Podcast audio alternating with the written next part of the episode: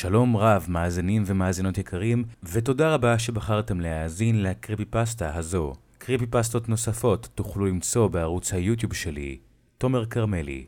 האזנה נעימה. תמיד רציתי אחות קטנה. הייתי מתחנן בפני ההורים שלי, בבקשה, בבקשה, בבקשה. והם היו תמיד מגלגלים עיניים ואומרים לי שזה לא כל כך פשוט כמו שחשבתי. אמנם זה לא מנע ממני לדבר על זה בכל הזדמנות שהייתה לי. אבל כשהם הביאו את שרה הביתה, זה היה היום המאושר בחיי. היא הייתה כל כך חמודה, לא יכולתי לחכות לחלוק איתה את הצעצועים שלי. התחלתי לעבור עליהם, להחליט אילו יהיו שלי ואילו יהיו שלה. השאלתי את יצרן התוויות של אבא שלי, והתחלתי לרשום את השמות שלנו על כל דבר כדי שלא נבלבל אותם. היא בכתה הרבה בהתחלה, הרבה מאוד. הייתי שואל את ההורים שלי למה היא בכתה כל כך הרבה, והם אמרו לי שזה טבעי. הם אמרו לי שהיא תתרגל אלינו ולבית שלנו, ושהיא תירגע ולא תבכה כל הזמן. עם זאת, לפעמים היא בכתה כל כך חזק, שאבא היה צריך לקחת אותה למרתף האטום לרעש, כדי שהשכנים לא יתלוננו. היא ישנה במיטה של אמא ואבא בחודש הראשון. לפעמים ניסיתי להצטרף אליהם, אבל הם תמיד היו נועלים את הדלת שלהם. אמא אמרה שהמיטה שלהם לא מספיק גדולה בשביל שכולנו נישן בה. הייתי סבלני. ידעתי שהמיטה החדשה עם הסורגים שהקימו בחדר שלי תהיה בסופו של דבר שלה.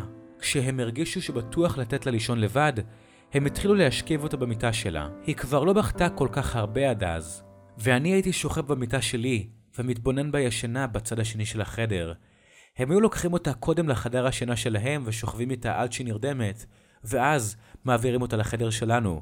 בכמה לילות אחרי שעברה לחדר שלי, ראיתי אותה שוכבת שם, בעיניים פקוחות. רק בועה בתקרה, אז הייתי ניגש אליה ונותן לה צעצועים דרך הסורגים. הרבה מהזמן היא פשוט זרקה את הצעצוע והתחילה לבכות. בסופו של דבר, הם התחילו לתת לשרה לשבת איתי בחדר המשחקים. הם אמרו לי שאסור לי לתת לה משהו קטן או חד מדי, בגלל שהיא עלולה לפגוע בעצמה. הייתי כל כך מאושר. הייתי יושב מאחוריה ומבריש את שערה ואומר לה שהיא האחות הקטנה הכי טובה בעולם. הראיתי לה אילו צעצועים שלי ואילו צעצועים שלה, אבל נראה שלא היה לה אכפת.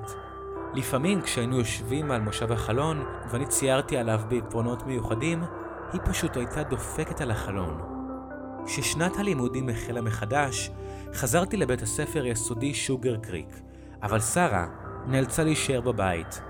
אמא אמרה שהיא עדיין לא מוכנה לבית הספר. הייתי חוזר הביתה ומספר לשרה את כל הדברים שלמדתי. ציירתי תמונות שלנו משחקים ביחד, אבל כשהראיתי אותם לאבא, הוא היה אומר לי תודה ולוקח אותם למשרד שלו. הוא מעולם לא החזיר לי אותם. ואז הגיע היום הרע באמת. לעולם לא אשכח את זה. חזרתי מבית הספר ואמא בדיוק ישבה ליד השולחן וישנה. היא נראתה ממש ממש עצובה. הלכתי לחדרה של שרה כדי לשחק איתה, אבל לא מצאתי אותה. כשהלכתי לשאול את אמא איפה היא, היא התחילה לבכות. שאלתי מה לא בסדר, והיא אמרה ששרה איננה.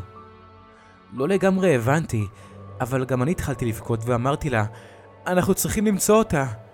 אבל היא רק הנידה בראשה ואמרה שהיא נעלמה למקום שאליו לא נוכל ללכת. אבא פירק את מיטתה. הוא זרק את כל הציורים שלה איתה. הוריד את תגי השם שלי מכל הצעצועים. לפעמים הייתי מוצא אחד שהוא פספס וזה גם לי לבכות. התחלתי לאסוף אותם ולהחביא אותם, אבל הוא מצא אותם יום אחד במקרה וממש התעצבן. אסור היה לנו לדבר עליה. על שרה. זה היה כאילו היא מעולם לא הייתה קיימת. חשבתי שזה לא הוגן. אמרתי לאימא שאבא רוצה לגרום לנו לא לדבר על שרה, אבל היא אמרה שעדיף ככה, ושאני אבין כשאגדל. עברו כמה שנים, וראיתי את שרה שוב. זו הייתה רק פעם אחת, אבל אני לעולם לא אשכח את זה. הייתי עם אמא ועשינו כמה סידורים. הלכנו לקניות במכולת, ואז הלכנו לחנות בדים, כדי שאמא תוכל לבחון חומרים מהם תכין כמה וילונות חדשים. היא נזכרה שיש לה מכתבים שהיא צריכה לשלוח בדואר, אז עצרנו בסניף הדואר כדי לקחת כמה בולים. בזמן שאימא דיברה עם הגברת שמאחורי הדלפק, זמזמתי לעצמי והסתכלתי על לוח הפוסטרים הישן. ואז ראיתי את שרה. היא הייתה חמודה כמו שזכרתי, רק צעירה יותר. התקרבתי והבטתי בפוסטר עם התמונה שלה, אבל הם טעו בשמה. מישהו רשם את שמה כשנון, לא שרה. מיהרתי אל אמא ומשכתי את השרוול שלה, ואמרתי לה שהתמונה של שרה על הקיר עם שאר התמונות של הילדים האחרים. היא מיד התנצלה בפני הגברת וגררה אותי החוצה מסניף הדואר. הייתי צריך לצעוק כי היא כל הזמן ניסתה לדבר מעליי במקום להקשיב לי. ראיתי את שרה, יש להם תמונה שלה על הקיר שם! לבסוף, אמא סתרה לי ואמרה לי שזאת לא שרה. זה אולי נראה כמו שרה, אבל אני טועה. ואם אני לא אפסיק, אני אסתבך ממש עם אבא כשהוא יחזור הביתה. בכיתי, והבטחתי שאהיה ילד טוב, אבל גם אחרי שהבטחתי, אסור היה לי לאכול ארוחת ערב, והייתי צריך לשבת בחדר שלי באותו לילה.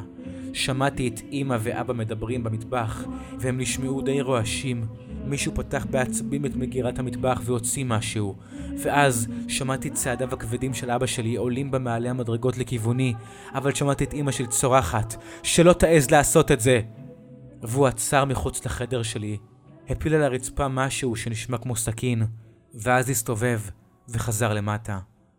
זו הייתה הפעם האחרונה שאני מדבר על שרה מאז אותו יום. מעולם לא חזרנו לסניף הדואר הזה, ומעולם לא ראיתי את שרה שוב, חוץ מאותה הפעם, בלוח מודעות הנעדרים.